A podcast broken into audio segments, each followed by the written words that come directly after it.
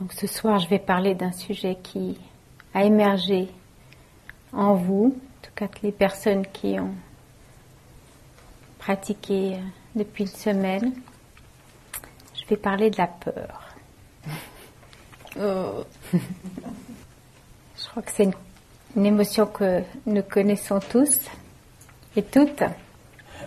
On a tous à un moment donné vécu ce, cette émotion ou été sous l'emprise à un moment ou à un autre dans notre vie. Il n'y a aucun doute que s'il y a beaucoup de, résistance à être présent, on parle souvent d'aversion, mais pour moi, euh, il y a vraiment cette dimension peut-être de peur plus que d'aversion. Comprenons bien que une des formes d'aversion est la peur peur d'être euh, en présence de soi-même, peur d'être en présence d'un processus qui va dans le sens de l'inconnu. Pour certaines personnes, elle fait vraiment partie de la vie quotidienne. Dans un sutra, il est dit que l'aspirant Bouddha est assis sous un arbre dans la forêt. Comme vous le savez, euh, il pratiquait souvent dehors, les moines. Et à un moment donné, il entend les oiseaux et soudain une branche tombe et il est agité par la peur. À un autre moment, il entend le mouvement des feuilles d'arbustes qui l'entourent et une grande peur surgit en lui. Et naturellement, le sutra dit que lorsqu'il était en position assise, il avait envie de se lever. Lorsqu'il était debout, il avait envie de s'asseoir. Donc naturellement de s'enfuir. Mais il est aussi dit un petit peu plus loin dans ce sutra qu'il eut suffisamment de présence pour remarquer sa réaction de peur et il fit exactement l'inverse. Lorsqu'il était assis, il resta assis. Lorsqu'il était debout, il resta debout. Donc, il a pris progressivement à faire face à ses peurs. Maintenant, le sutra ne nous dit pas comment il fit face à ses peurs. Il dit simplement, lorsqu'il était assis, il resta assis. Lorsqu'il était debout, il resta debout. Donc, simplement présent de la même manière que j'ai pu l'évoquer l'autre soir avec le désir attachement. Ceci est de la peur. Il n'y a aucun doute que euh, en présence de la peur, c'est pas si évident que de simplement y faire face. Donc c'est un petit peu ce dont je vais parler ce soir. Pascal dit La plupart des problèmes de ce monde seraient résolus si les êtres pouvaient apprendre à s'asseoir en silence dans une chambre. Ceci donne le courage de se rencontrer en silence dans une chambre. N'est-ce pas merveilleux que c'est exactement la situation dans laquelle nous nous trouvons ici même? Nous y sommes et nous avons le courage par moments d'être en présence de ce qui émerge pour nous-mêmes. il n'y a aucun doute que une certaine compréhension des problèmes émerge de cette intimité de contact.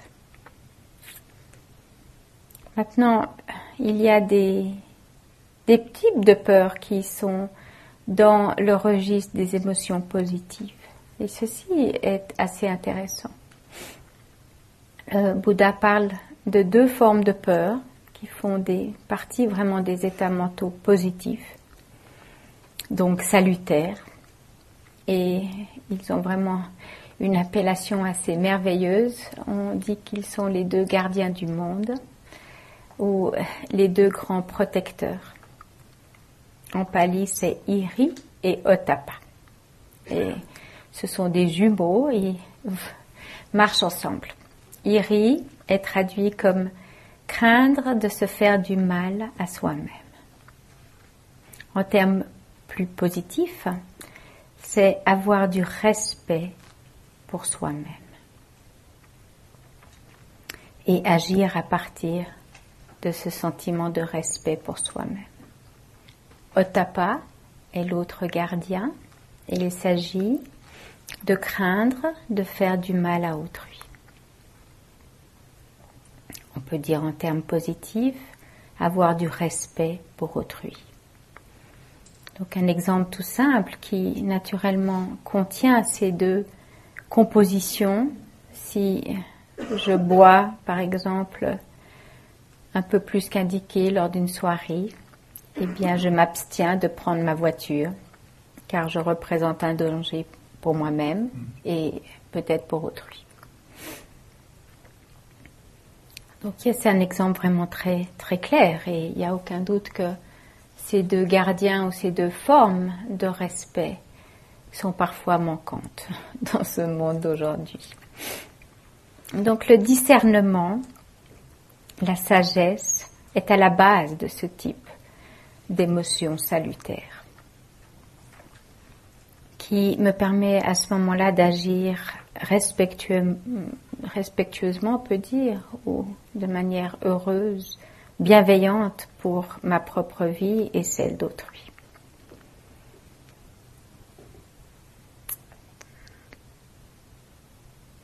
Donc la peur, autrement, est une émotion qui est extrêmement inconfortable, qui se manifeste ou s'exprime la plupart du temps en présence d'un danger réel, concret, et elle peut être tout à fait importante et bienfaitrice lorsqu'elle signale un danger réel. Elle nous met en alerte. On a cette sensibilité corporelle, nous sommes des êtres sensibles, on peut vraiment percevoir que cette dimension-là est, présente en nous-mêmes et elle peut nous permettre de prendre soin. Il y a quelque temps, il y avait des, des voitures qui se sont arrêtées pour me laisser traverser la route. J'étais sur un passage piéton, mais j'ai eu comme un espèce de, je sais pas, un signal d'alerte, on peut dire, de peur qui m'a traversée, et je ne me suis pas engagée sur la route. Eh bien, m'en a pris parce qu'une moto est passée tout droit à vive allure. Elle m'a frôlé en passant. J'étais presque en train de m'engager, mais pas encore. Donc, j'étais quand même euh, à la fois sur le trottoir et peut-être un pied sur la route. Et une fois sur le trottoir, à l'abri, j'ai encore ressenti l'effet de cet événement. Il n'y a aucun doute qu'on on vit tous des événements comme celui-ci. Hmm. Donc le signal de la peur nous met en alerte et arrive quelque part d'un espace d'intuition où tout à coup on sent qu'il va y avoir un danger et on se réveille. Et si on a une sensibilité accrue, on va avoir un bon jugement à ce moment-là. Donc c'est fort utile par moment d'avoir ce type de manifestation. Maintenant, il y a beaucoup de fois où la peur surgit et elle n'est pas du tout basée dans des faits concrets. Simplement des faits qui ne sont pas présents ou de l'ordre de la réalité. Et les peurs à ce moment-là sont souvent encombrantes, voire paralysantes. Elles nous empêchent d'être en paix intérieurement et dans notre vie par rapport à, à autrui. Peur de l'autre, peur de m'engager, peur de la maladie, beaucoup de formes de peur. Nous sommes vraiment euh, assez vulnérables comme euh, êtres humains. Et naturellement, face à l'impermanence qu'on connaît bien, on sait très bien qu'il y a la naissance, et s'il y a naissance, il y a fatalement la mort. Et ceci est notre réalité, notre destinée en quelque sorte. Et en tant qu'être humain, euh, il n'y a aucun doute que ceci, on le sait, cette existence est à un terme, elle est fragile, et qu'on n'a aucune idée quand ce terme sera. Et donc, plutôt que de nous y préparer, la tendance est de vouloir fuir cette, cette vérité. Elle nous fait peur. Donc il y a beaucoup de types de peurs qui peut-être ont comme source cette dimension-là.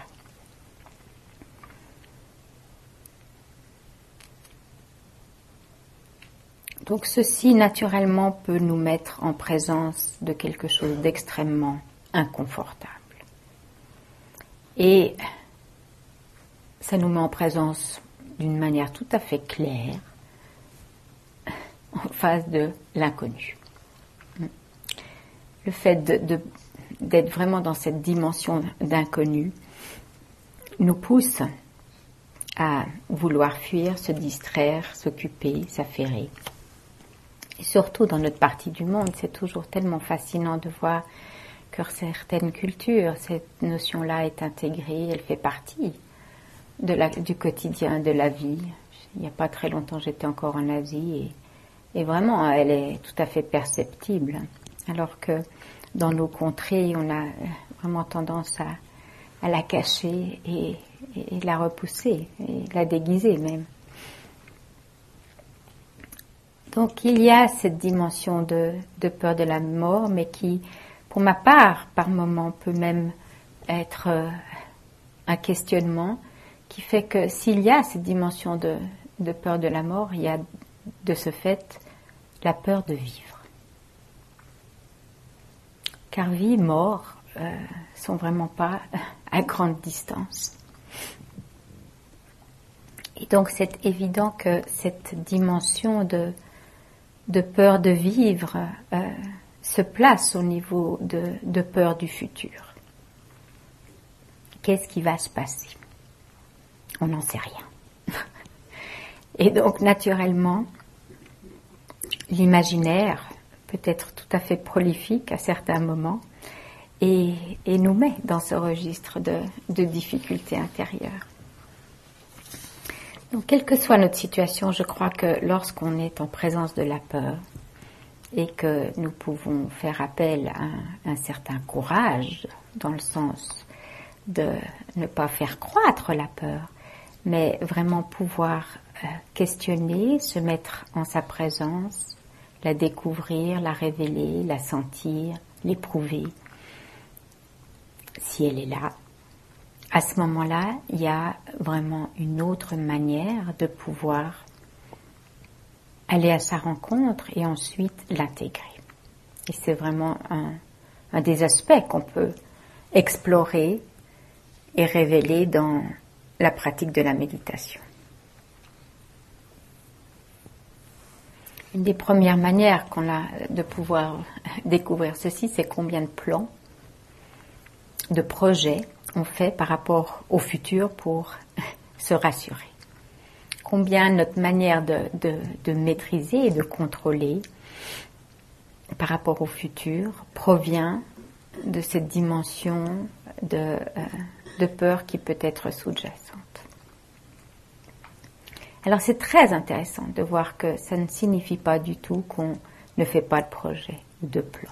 Je crois que c'est, c'est tellement juste, quelque part, d'avoir un esprit créatif et qui va naturellement être euh, prolifique au niveau de ce qui peut être planifié, mais de découvrir de quel espace cette exploration et cette créativité émergent.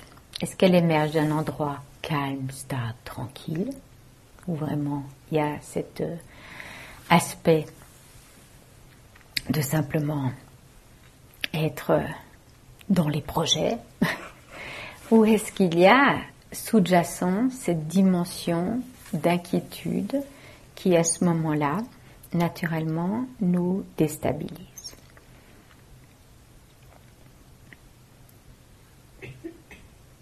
Quel que soit le, ressenti, on va vraiment pouvoir découvrir au fil de la rencontre que la réalité, comme on l'exprime, est celle de l'instant et que l'imaginaire a une certaine coloration.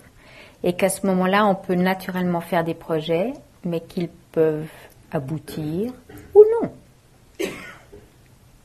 et ça nous permet d'être en, en, lien avec ce qui émerge et en même temps une, ouverture immense par rapport à, à l'inconnu, à ce qui pourrait se profiler d'autres que, que nos plans ou nos, nos idées, nos préconceptions. S'il y a de la peur, généralement, il y a énormément de figement, de cristallisation quelque part, par rapport à vouloir maîtriser le futur quant au projet qu'on pourrait établir. Lorsqu'on commence à être présent, on peut aussi découvrir le fruit de notre imagination. Et je crois que c'est vraiment génial au niveau des, des, pensées qui peuvent émerger dans un espace de silence. Combien ces pensées peuvent avoir une certaine coloration et que cette coloration a la teinte de la peur, de l'inquiétude, et de reconnaître ceci. D'aller dans le sens de pouvoir découvrir ce que ceci signifie.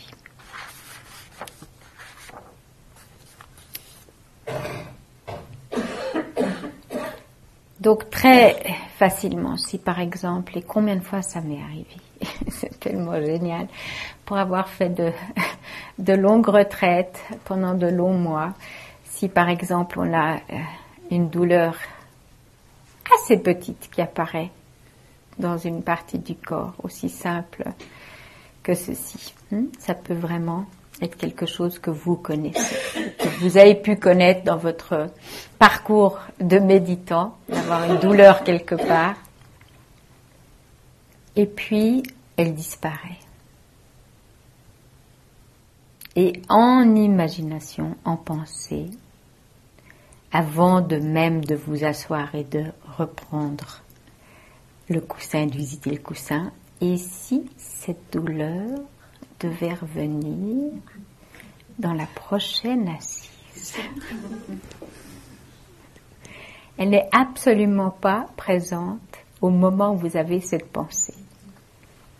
Mais n'y a-t-il pas là la teinte, la coloration d'une certaine forme de peur qui euh, n'est pas perçue comme de la peur mais comme une, une pensée?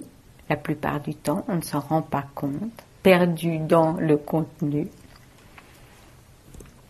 Et il est absolument possible à ce moment-là de prendre conscience de ceci, ce qui ne va pas favoriser peut-être une contraction et un figement quant à ma position et quant au fait de me disposer par rapport à ce que j'ai pu imaginer.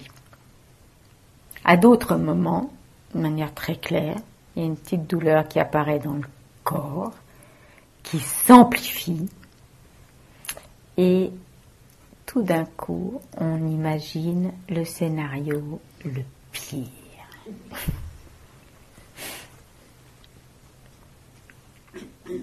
La douleur s'agrandit, augmente. On s'imagine avec une impossibilité de se lever, qu'on va finir dans la chaise roulante,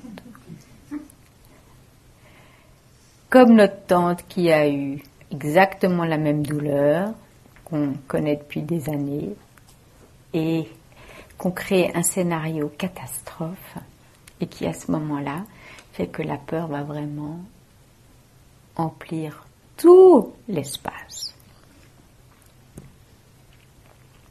Ceci s'appelle papancha. Hmm? Papancha signifie prolifération mentale. Une pensée suivie d'une autre pensée, suivie d'une autre pensée, toutes des pensées qui sont des scénarios catastrophes et qui font que la boule de neige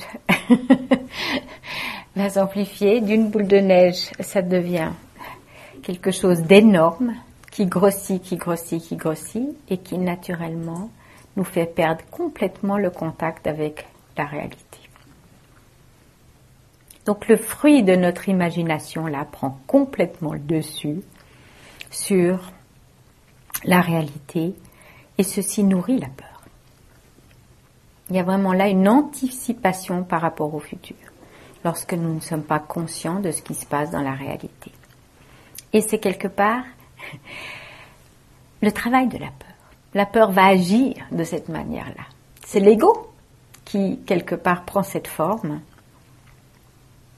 Et nous croyons, et nous sommes vraiment, quelque part, convaincus que l'histoire racontée, dans ce moment-là, est réelle.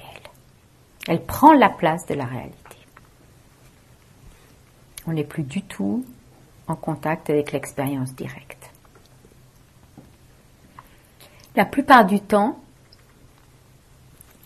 on s'arrête avant et va émerger non pas un contact avec les pensées, mais peut-être un certain malaise physique qui à ce moment-là nous agite ou nous irrite et fait qu'on va même pas aller dans le sens du scénario catastrophe que je viens de décrire, mais être agité, irrité.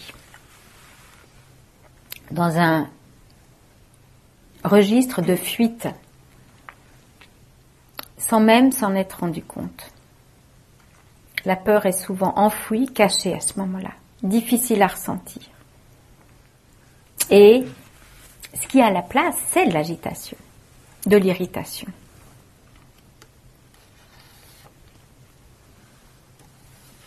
Et donc à ce moment-là, je crois que c'est très important de, rester en présence et euh, de se poser la question, qu'est-ce qui crée, qu'est-ce qui favorise cette agitation?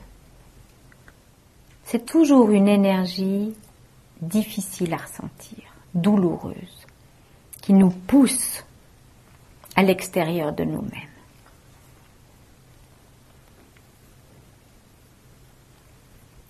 Trompa dit le travail méditatif a aussi lieu et surtout lieu lorsque nous sommes en présence de la peur. Pourquoi dit-il ceci?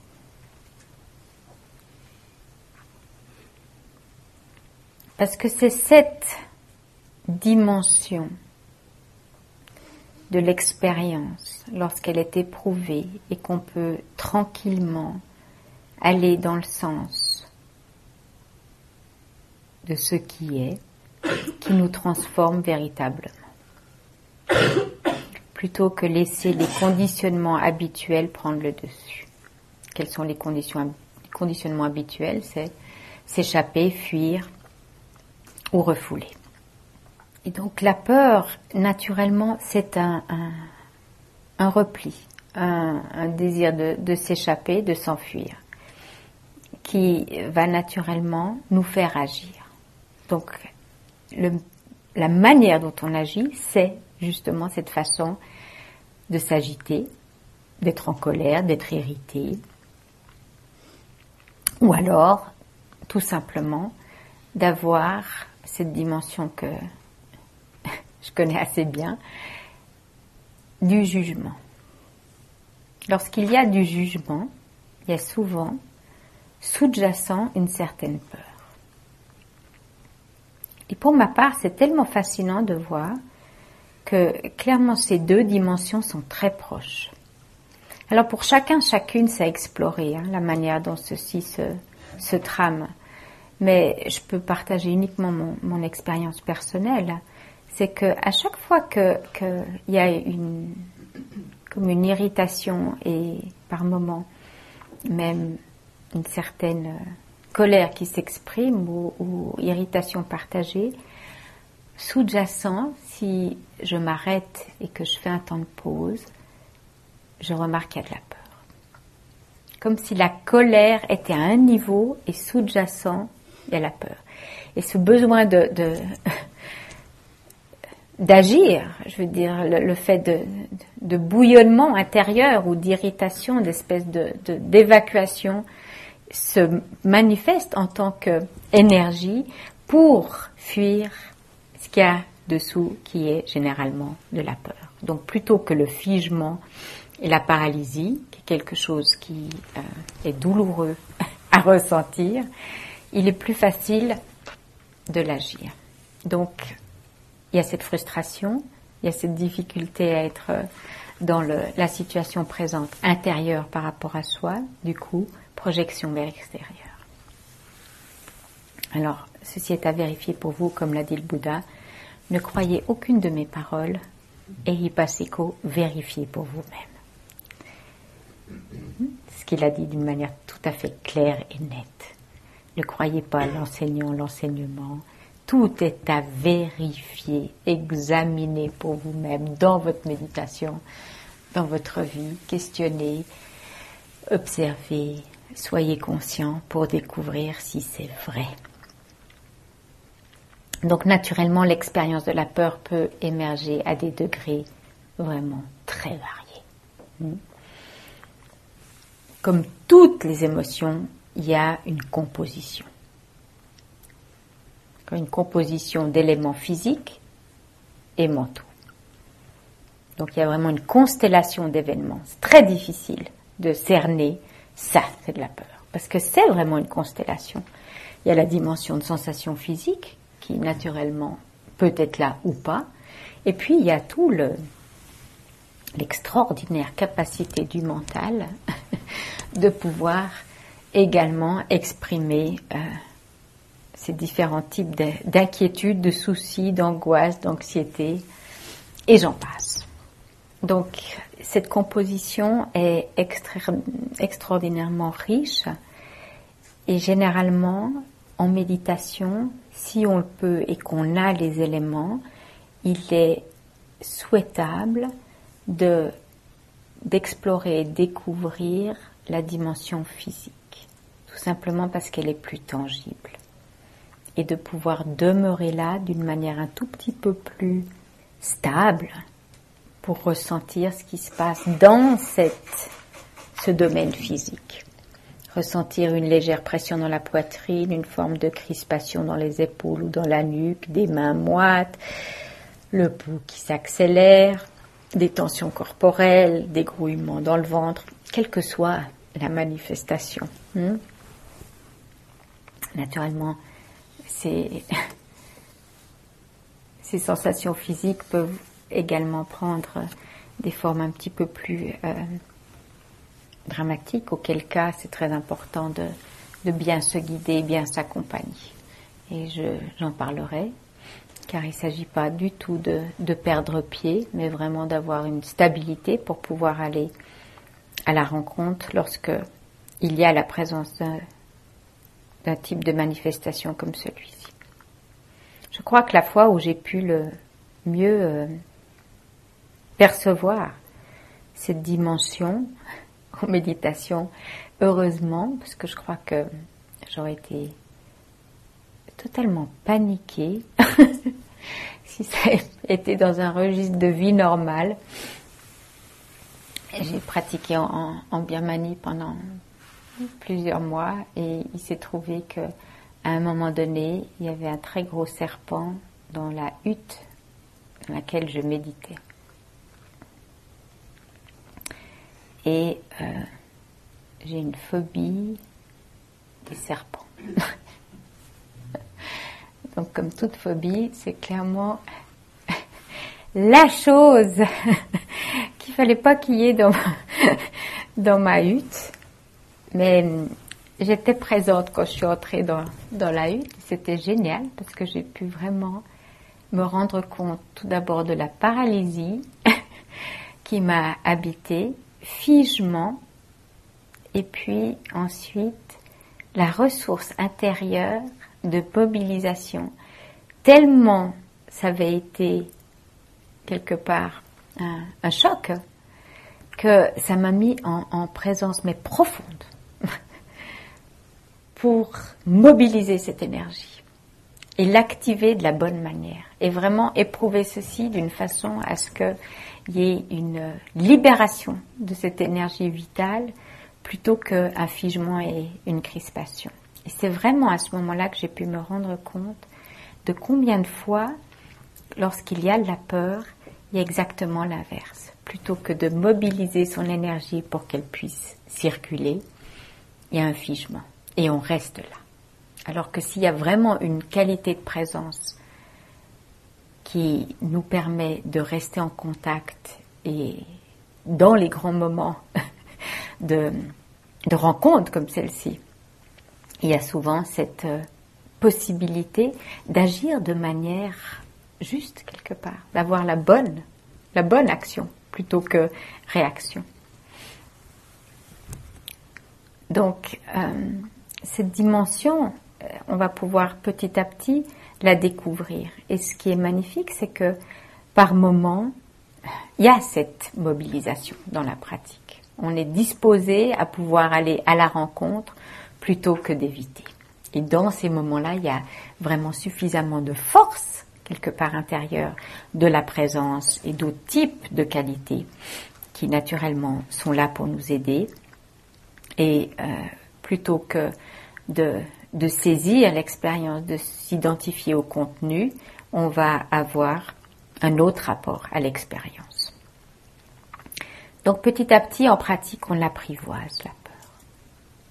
Je crois que vraiment, c'est cette dimension d'apprivoiser la peur et que dans ces cas-là, elle n'a pas cette force d'intimidation. Et lorsqu'on est mobilisé comme je viens de le décrire, c'est exactement ceci qui se passe. C'est que plutôt que d'être timide et vraiment être en retrait réagir et se crisper et se figer, il y a une qualité qui fait qu'on relève le défi. Alors relever le défi, ça peut vouloir dire mille et une choses. Ça peut vouloir dire aller chercher la bienveillance qu'il est nécessaire d'avoir pour justement apprivoiser cette, euh, cette peur petit à petit, c'est la présence bienveillante qui est plus forte que l'émotion qui nous perturbe. Et donc on reste présent. Exactement de la manière dont on a parlé l'aspirant Bouddha qui dit lorsqu'il est assis, il demeurera assis. Donc il y a vraiment là une capacité tout autre et c'est bien sûr dans ces moments où il y a suffisamment de, d'espace, d'intégration, de, de possibilités de découverte et de réceptivité, d'ouverture, qu'on va avoir un autre type de rapport que celui qu'on a habituellement. C'est vraiment modifier totalement son habitude, comme s'il y avait un, un circuit qu'on a tendance à prendre et, et qui est naturellement la réaction complètement habituelle le conditionnement, hein, tourner en rond, prendre le même cycle, les mêmes boucles, déjà en prendre conscience, et ensuite avoir un autre type de, de rapport. Donc la démarche en méditation, quelle est-elle? La première des choses, c'est vraiment être conscient de la dimension physique, comme je l'ai dit. C'est au niveau des sensations physiques qu'on va pouvoir découvrir la capacité de prendre appui. Non pas appui dans la zone de sensations physiques douloureuses où il y a de la peur, mais prendre appui dans notre zone d'ancrage. Voilà pourquoi, dans ces moments la zone d'ancrage, si elle a été vraiment rencontrée, qu'elle est tellement présente, qu'elle est source de stabilité, qu'elle a vraiment cette dimension de ressourcement, et voilà pourquoi on dit tellement important, en tout cas pour ma part, ça a été mais vraiment immense, que de demeurer au contact de la zone d'ancrage pour vraiment ressentir que c'est un ancrage. Pas juste quelque chose qu'on rencontre comme ça de temps en temps, puis on va à l'audition, puis un moment à la sensation corporelle, puis une petite par là. Il y a vraiment un soin établi par rapport à cette zone d'ancrage que lorsqu'il y a des émotions ou des douleurs physiques même qui nous perturbent, eh bien, il y a toujours la possibilité de ressourcement dans cet espace-là. Elle a fonction de moyen habile, elle a fonction de rééquilibrage.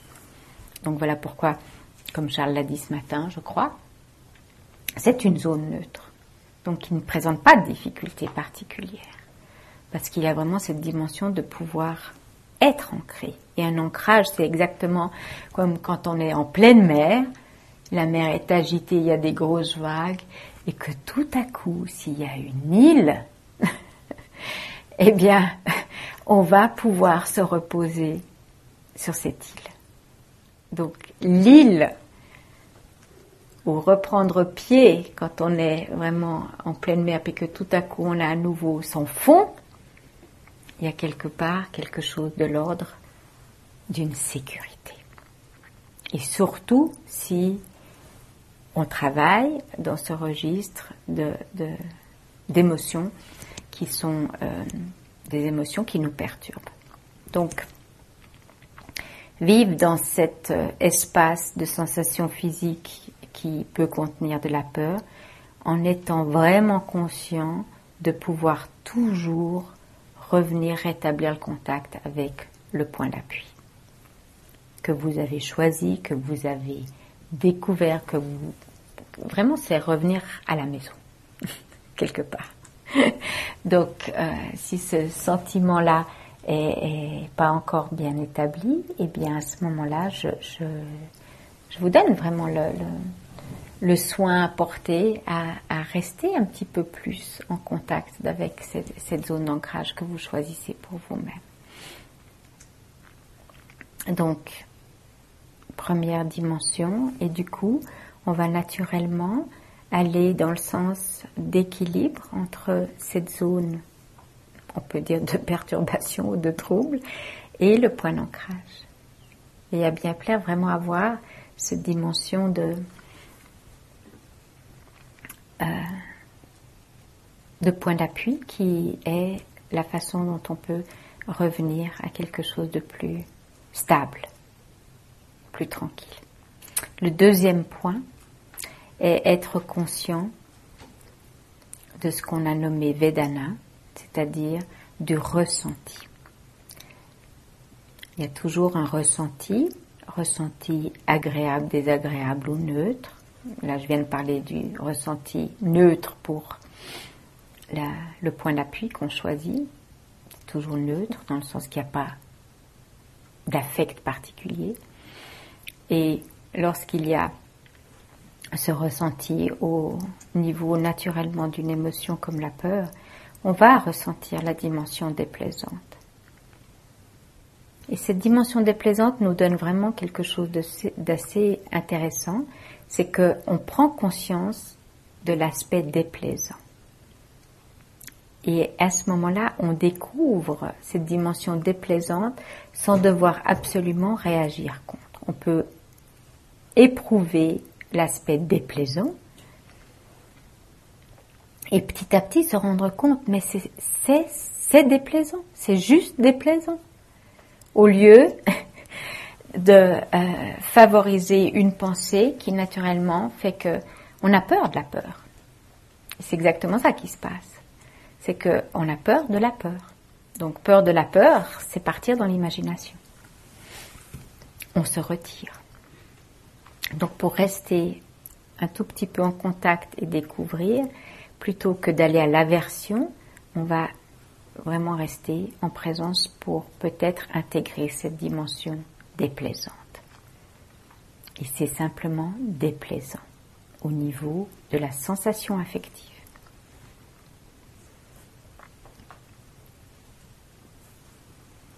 Donc on fait fluctuer la présence dans ces différents domaines que je viens de décrire. Zone d'ancrage, ressenti peut-être neutre, à un moment donné aller à la rencontre avec les sensations physiques où il peut y avoir de la crispation, ressenti déplaisant, rétablir le contact avec l'expérience de la zone d'ancrage à nouveau neutre.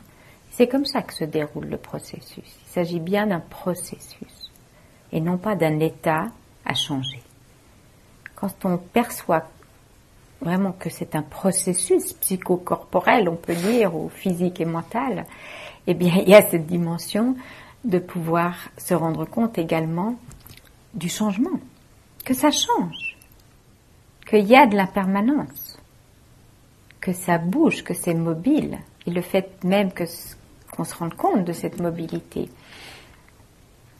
Il y a cette dimension également que ça peut changer. Donc la confiance vient dans cette euh, dimension de, prise de conscience. Ensuite, troisième élément, c'est incorporer l'attitude méditative. Quelle est ma relation en présence de cette peur? Et naturellement, ceci est l'endroit où nous allons par moment être en rencontre de l'aversion, plus souvent qu'on a envie, pas avoir envie de ressentir cette peur, il n'y a aucun doute. Les, pensées, là, viennent naturellement, elles s'imposent d'elles-mêmes. Hein, parce que l'attitude de ne pas avoir envie, eh bien, c'est souvent peut-être de l'énergie où il y a un retrait, mais il y a généralement des pensées qui accompagnent et qui alimentent la peur. Donc comment est-ce qu'on alimente la peur Par le biais des pensées? Présent aux pensées. Et là, à nouveau, c'est tellement riche de pouvoir, par moment, et comme la plupart d'entre vous avaient du temps pour découvrir ce, ceci, explorer un petit peu le processus, c'est de vraiment, par moment, découvrir la différence entre être perdu dans le contenu des pensées, c'est-à-dire ce qui me fait peur, apercevoir la pensée, ceci est de la peur. C'est l'histoire que je me raconte et combien je peux fabuler, combien je peux augmenter, accroître la peur en me racontant des histoires. Lorsque je suis en présence de la pensée, je suis plus du tout en train de me raconter les histoires. Je me rends compte que c'est une pensée. Et auquel cas, je suis au contact et mon attitude change complètement. Donc vous pouvez explorer ceci. C'est vraiment une invitation à explorer plutôt que euh, trouver des solutions. Donc, quel type de, de phrases vont émerger? Eh bien, on se raisonne. Il n'y a vraiment pas de raison d'avoir peur. la plupart du temps, en tout cas, c'est pour ma part, c'est vraiment beaucoup. je me raisonne et, le mental prend le contrôle sur l'expérience. Et donc, je pense que pour nous tous, il y a ces dimensions de raisonnement qui font que plutôt que d'être en présence de ce qu'on éprouve, on essaye de se raisonner. Mais c'est pas raisonnable d'avoir peur dans cette situation-là. Hmm? Et à ce moment-là, on ajoute de la pression à la pression, plutôt que de simplement être dans l'accueil. Et là, naturellement, le mental croit qu'il est plus malin. Et on remet simplement le rendez-vous à plus tard. C'est exactement ça qui se passe. Donc, quelle est mon interprétation? La présence de la peur, elle a une connotation, peut-être qu'elle me renseigne sur quelque chose de beaucoup plus vital, de beaucoup plus important. À propos du poids peut-être. Donc, quelle est à ce moment-là la croyance? Et exactement cette dimension où on reste dans l'exploration et un questionnement, se poser une question, dans ces moments-là peut être tout à fait judicieux.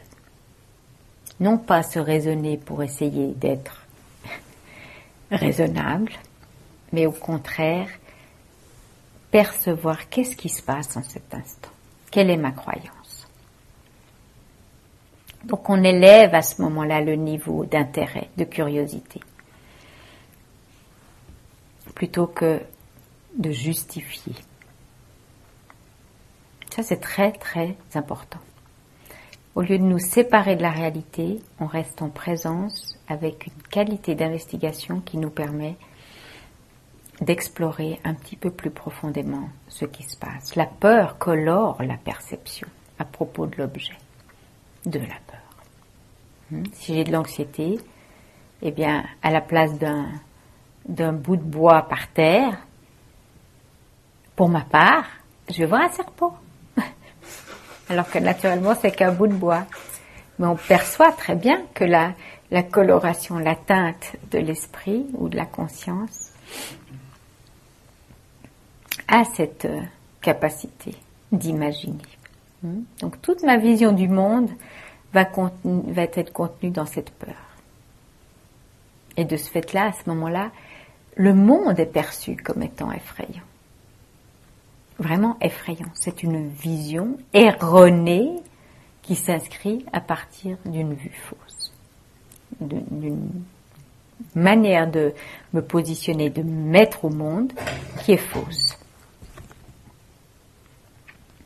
Donc on perçoit vraiment cette dimension de pouvoir revenir à la présence qui naturellement nous ancre pour pouvoir être en mesure d'intégrer et d'incorporer tous les aspects que je viens de, nommer dans un processus qui naturellement me familiarise un tout petit peu plus avec ce qu'est la peur. Qu'est-ce qu'elle contient? Qu'est-ce qu'elle a révélé?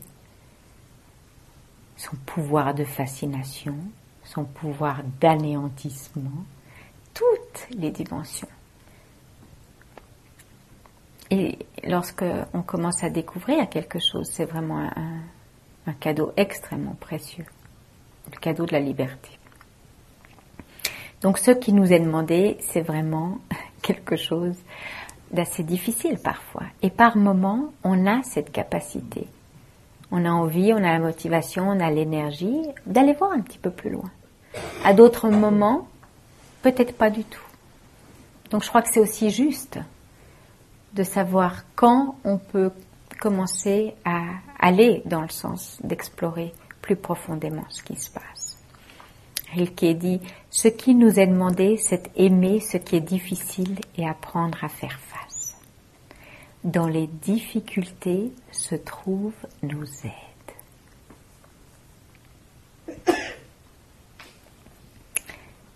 Pour ma part, la peur est une, une émotion difficile à aimer. Hein si je prends cette, cette phrase de Rilke, euh, il y a vraiment euh, là quelque chose de, encore à explorer, encore à découvrir, à révéler. Et il n'y a aucun doute que dans tout ce registre, un autre aspect qui est certainement extrêmement bénéfique, c'est la dimension de méta. Il est dit que méta, la bienveillance, est l'antidote donc s'il est un antidote par rapport à la peur, c'est Metta. Parce que Metta rassure. Metta fait du bien. et Metta nous donne cette capacité de pouvoir demeurer ouvert et réceptif plutôt que d'aller dans le sens de s'affoler et donner beaucoup de, pouvoir à, la peur. Donc, c'est une aide. Et on peut, dans ces cas-là, imaginer une phrase qui va naturellement aller à la rencontre de ce qui se passe. Puissais-je recevoir ou m'ouvrir à cette peur? Ou si nous avons besoin de confiance, on peut vraiment aller dans le sens, puissais-je être rempli de confiance par rapport à cette difficulté? Aller dans le sens de la confiance ou dans le sens d'aise, d'ouverture par rapport à ce qui se passe en cet instant. C'est vraiment la manière dont on va aller à la rencontre et pour chacun chacune, c'est euh, la phrase qui, qui, vous porte et qui vous vient de vous-même. Donc Meta, de la même manière que le point d'ancrage, va nous apporter un élément de sécurité. En tout cas, va dans ce sens, qui permet d'être ressourcé par moment. Maintenant, le dernier aspect qui est, très important d'intégrer petit à petit et qui se fait de manière assez naturelle lorsqu'il y a vraiment cette qualité de présence, c'est de percevoir que on personnalise la peur comme tout autre type d'émotion, comme tout ce qui nous arrive. Quelle réalité a-t-elle lorsque nous la personnalisons? Que veut dire personnaliser? Ben, Ça signifie qu'il y a de la saisie. Je me l'approprie. Dès qu'il y a de la saisie, dès qu'il y a de l'identification, il y a une appropriation. Elle devient mienne. C'est ma peur. Et plus il va y avoir de pensées au niveau de ma peur, plus il y a de saisie. Et Achan Sumedo décrit ceci très bien.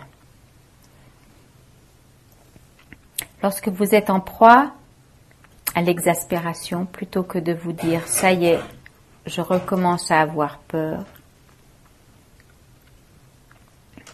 si vous la voyez en termes personnels, comme la peur dont souffre ma mère ou bien mon père ou encore la mienne, tout devient alors un imbroglio confus de différents personnages tantôt reliés entre eux, tantôt séparés. Dans ces moments-là, il devient très difficile d'avoir aucune compréhension réelle. Si par contre, je perçois ceci est la peur, c'est seulement cela. La douleur est la douleur, le froid est le froid, la colère est la colère, la peur est la peur. Ce n'est pas la mienne. Ceci est la douleur, est une manière habile qui nous aide à discerner les choses plus clairement, à percevoir la réalité. C'est exactement là il dit qu'on peut reconnaître cette expérience de la souffrance comme ceci est la souffrance. Cette souffrance doit être comprise. Voilà tout. Donc petit à petit, lorsqu'il y a ce processus de pleine conscience, de présence totale, c'est évident qu'il y a un être, il y a une conscience qui ressent les choses comme elles sont, hein, quel que soit le type d'expérience. Mais il y a vraiment un contact d'intimité tel qu'il n'y a plus de place pour le concept, l'idée je, c'est moi qui. Et ceci se passe dans l'espace intuitif, d'intuition. Ça ne peut pas se passer dans l'intellect. Parce que l'intellectuel, l'intellectualisation va naturellement aller dans le sens de s'approprier l'expérience présente, quelle qu'elle soit. Et donc, à partir d'une attitude réceptive et respectueuse, on peut commencer à comprendre la nature d'une sensation, la nature d'une émotion, la nature d'une pensée, comme étant une simple manifestation faisant partie de la globalité, de l'être. Et ceci se passe. Et ça se passe exactement lorsqu'on laisse tomber l'idée, le concept. Donc comment est-ce que on va y arriver? Eh bien, c'est pas en essayant de trouver une solution. Ah mais comment je vais y arriver là à l'absence de saisie, au fait que c'est pas personnel? Je peux pas y réfléchir. Ça se passe. Après coup, on peut se dire waouh, c'est dingue, j'étais en présence de la peur là, et puis en fait, c'était que de la peur. Il n'y a pas eu mille et une constructions, mille et une difficultés. Et c'est une évidence que l'identification par moment tombe. C'est que l'identification qui tombe. Le concept, si j'enlève le je, il y a la conscience, la tristesse, ou quelle que soit la colère, la joie, le calme, n'importe quelle expérience, tout type d'expérience. Et à ce moment-là, la véritable nature et l'intimité de contact, la, plénitude.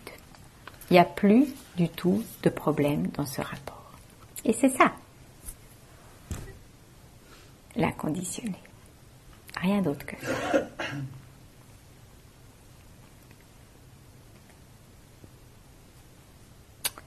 Et Alan Watts dit ceci, l'art d'écouter consiste ni à se laisser emporter avec nonchalance, ni à s'attacher avec inquiétude à chaque expérience.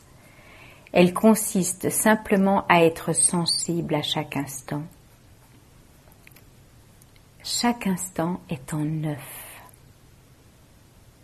complètement neuf et unique, il dit.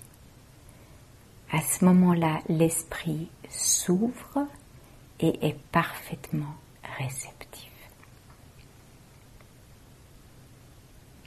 à la noix. Donc voilà tout un processus de découverte qui naturellement euh, bah, demande de la pratique et on est là pour pratiquer, donc c'est génial. Je crois que vraiment la rencontre avec l'aide que nous sommes demande le plus, le plus grand respect et aussi du courage de persévérer, de continuer à cheminer dans le sens souhaité, mais également de vraiment prendre soin quand c'est possible d'aller à la rencontre d'émotions douloureuses comme la peur, quand il y a des espaces de plus grande stabilité, de présence, on peut commencer à aller un tout petit peu à la rencontre de choses un petit peu plus difficiles. Et ça se fait progressivement, pas à pas. Ce qui est vraiment important, c'est de respecter le rythme et le respect des résistances, comme j'en ai parlé l'autre soir. Dans le sens que quand ça coince, c'est exactement là que se passe la méditation, pas ailleurs. Donc, ne pas chercher, mais aller dans le sens de l'accueil. Et à ce moment-là, l'inconditionné, ce n'est pas d'être sans peur. On croit vraiment qu'on a cet idéal.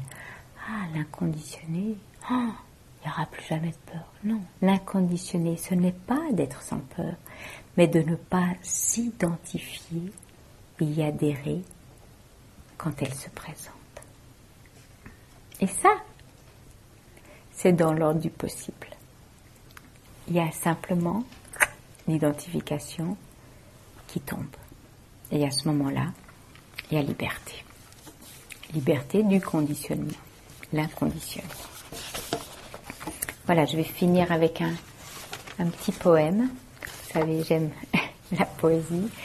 Et ce soir, c'est un poème de Roger Keys, qui a longtemps euh, étudié, observé la peinture d'un peintre japonais qui s'appelle Hokusai. Et il a peint, si vous connaissez peut-être la peinture japonaise, cette grande vague de Kazawaga. Hmm? Et donc voici le, lien. Il s'appelle Hokusai dit. Hokusai dit regarde attentivement. Il dit sois attentif. Observe.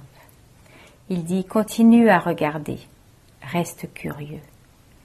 Il dit qu'il n'y a pas de fin à l'acte de regarder. Il dit aie hâte de vieillir. Il dit n'arrête pas de changer, de devenir un peu plus celui que tu es déjà. Il dit bute, accepte de buter, recommence, aussi longtemps que cela présentera un intérêt. Il dit continue à faire ce que tu aimes. Il dit continue de prier. Il dit que chacun de nous est un enfant. Chacun de nous est un vieillard. Chacun de nous a un corps. Il dit que chacun de nous peur. Il dit que chacun de nous doit trouver un moyen de vivre avec la peur. Il dit que tout est vivant. Les coquillages, les maisons, les gens, les poissons, les montagnes, les arbres. Le bois est vivant. L'eau est vivante. Tout a sa propre vie. Tout vit en nous. Il dit, vis le monde qui est en toi. Il dit, peu importe que tu dessines, que tu écrives des livres, peu importe que tu scies le bois ou que tu pêches des poissons, peu importe que tu restes chez toi à regarder les fourmis sur la terrasse, les ombres dans les arbres et les herbes de ton jardin. L'important, c'est que tu t'impliques. L'important, c'est que tu ressentes. L'important, c'est que tu remarques. L'important, c'est que la vie vive à travers toi. La sérénité, c'est la vie qui vit à travers toi. La joie, c'est la vie qui vit à travers toi. La satisfaction et la force, c'est la vie qui vit à travers toi. La paix, c'est la vie qui vit à travers toi. Il dit, n'aie pas peur, n'aie pas peur. Regarde, sens, laisse la vie te prendre par la main, laisse la vie vivre à travers toi. Thank you for listening. To learn how you can support the teachers and Dharma Seed, please visit dharmaseed.org slash donate.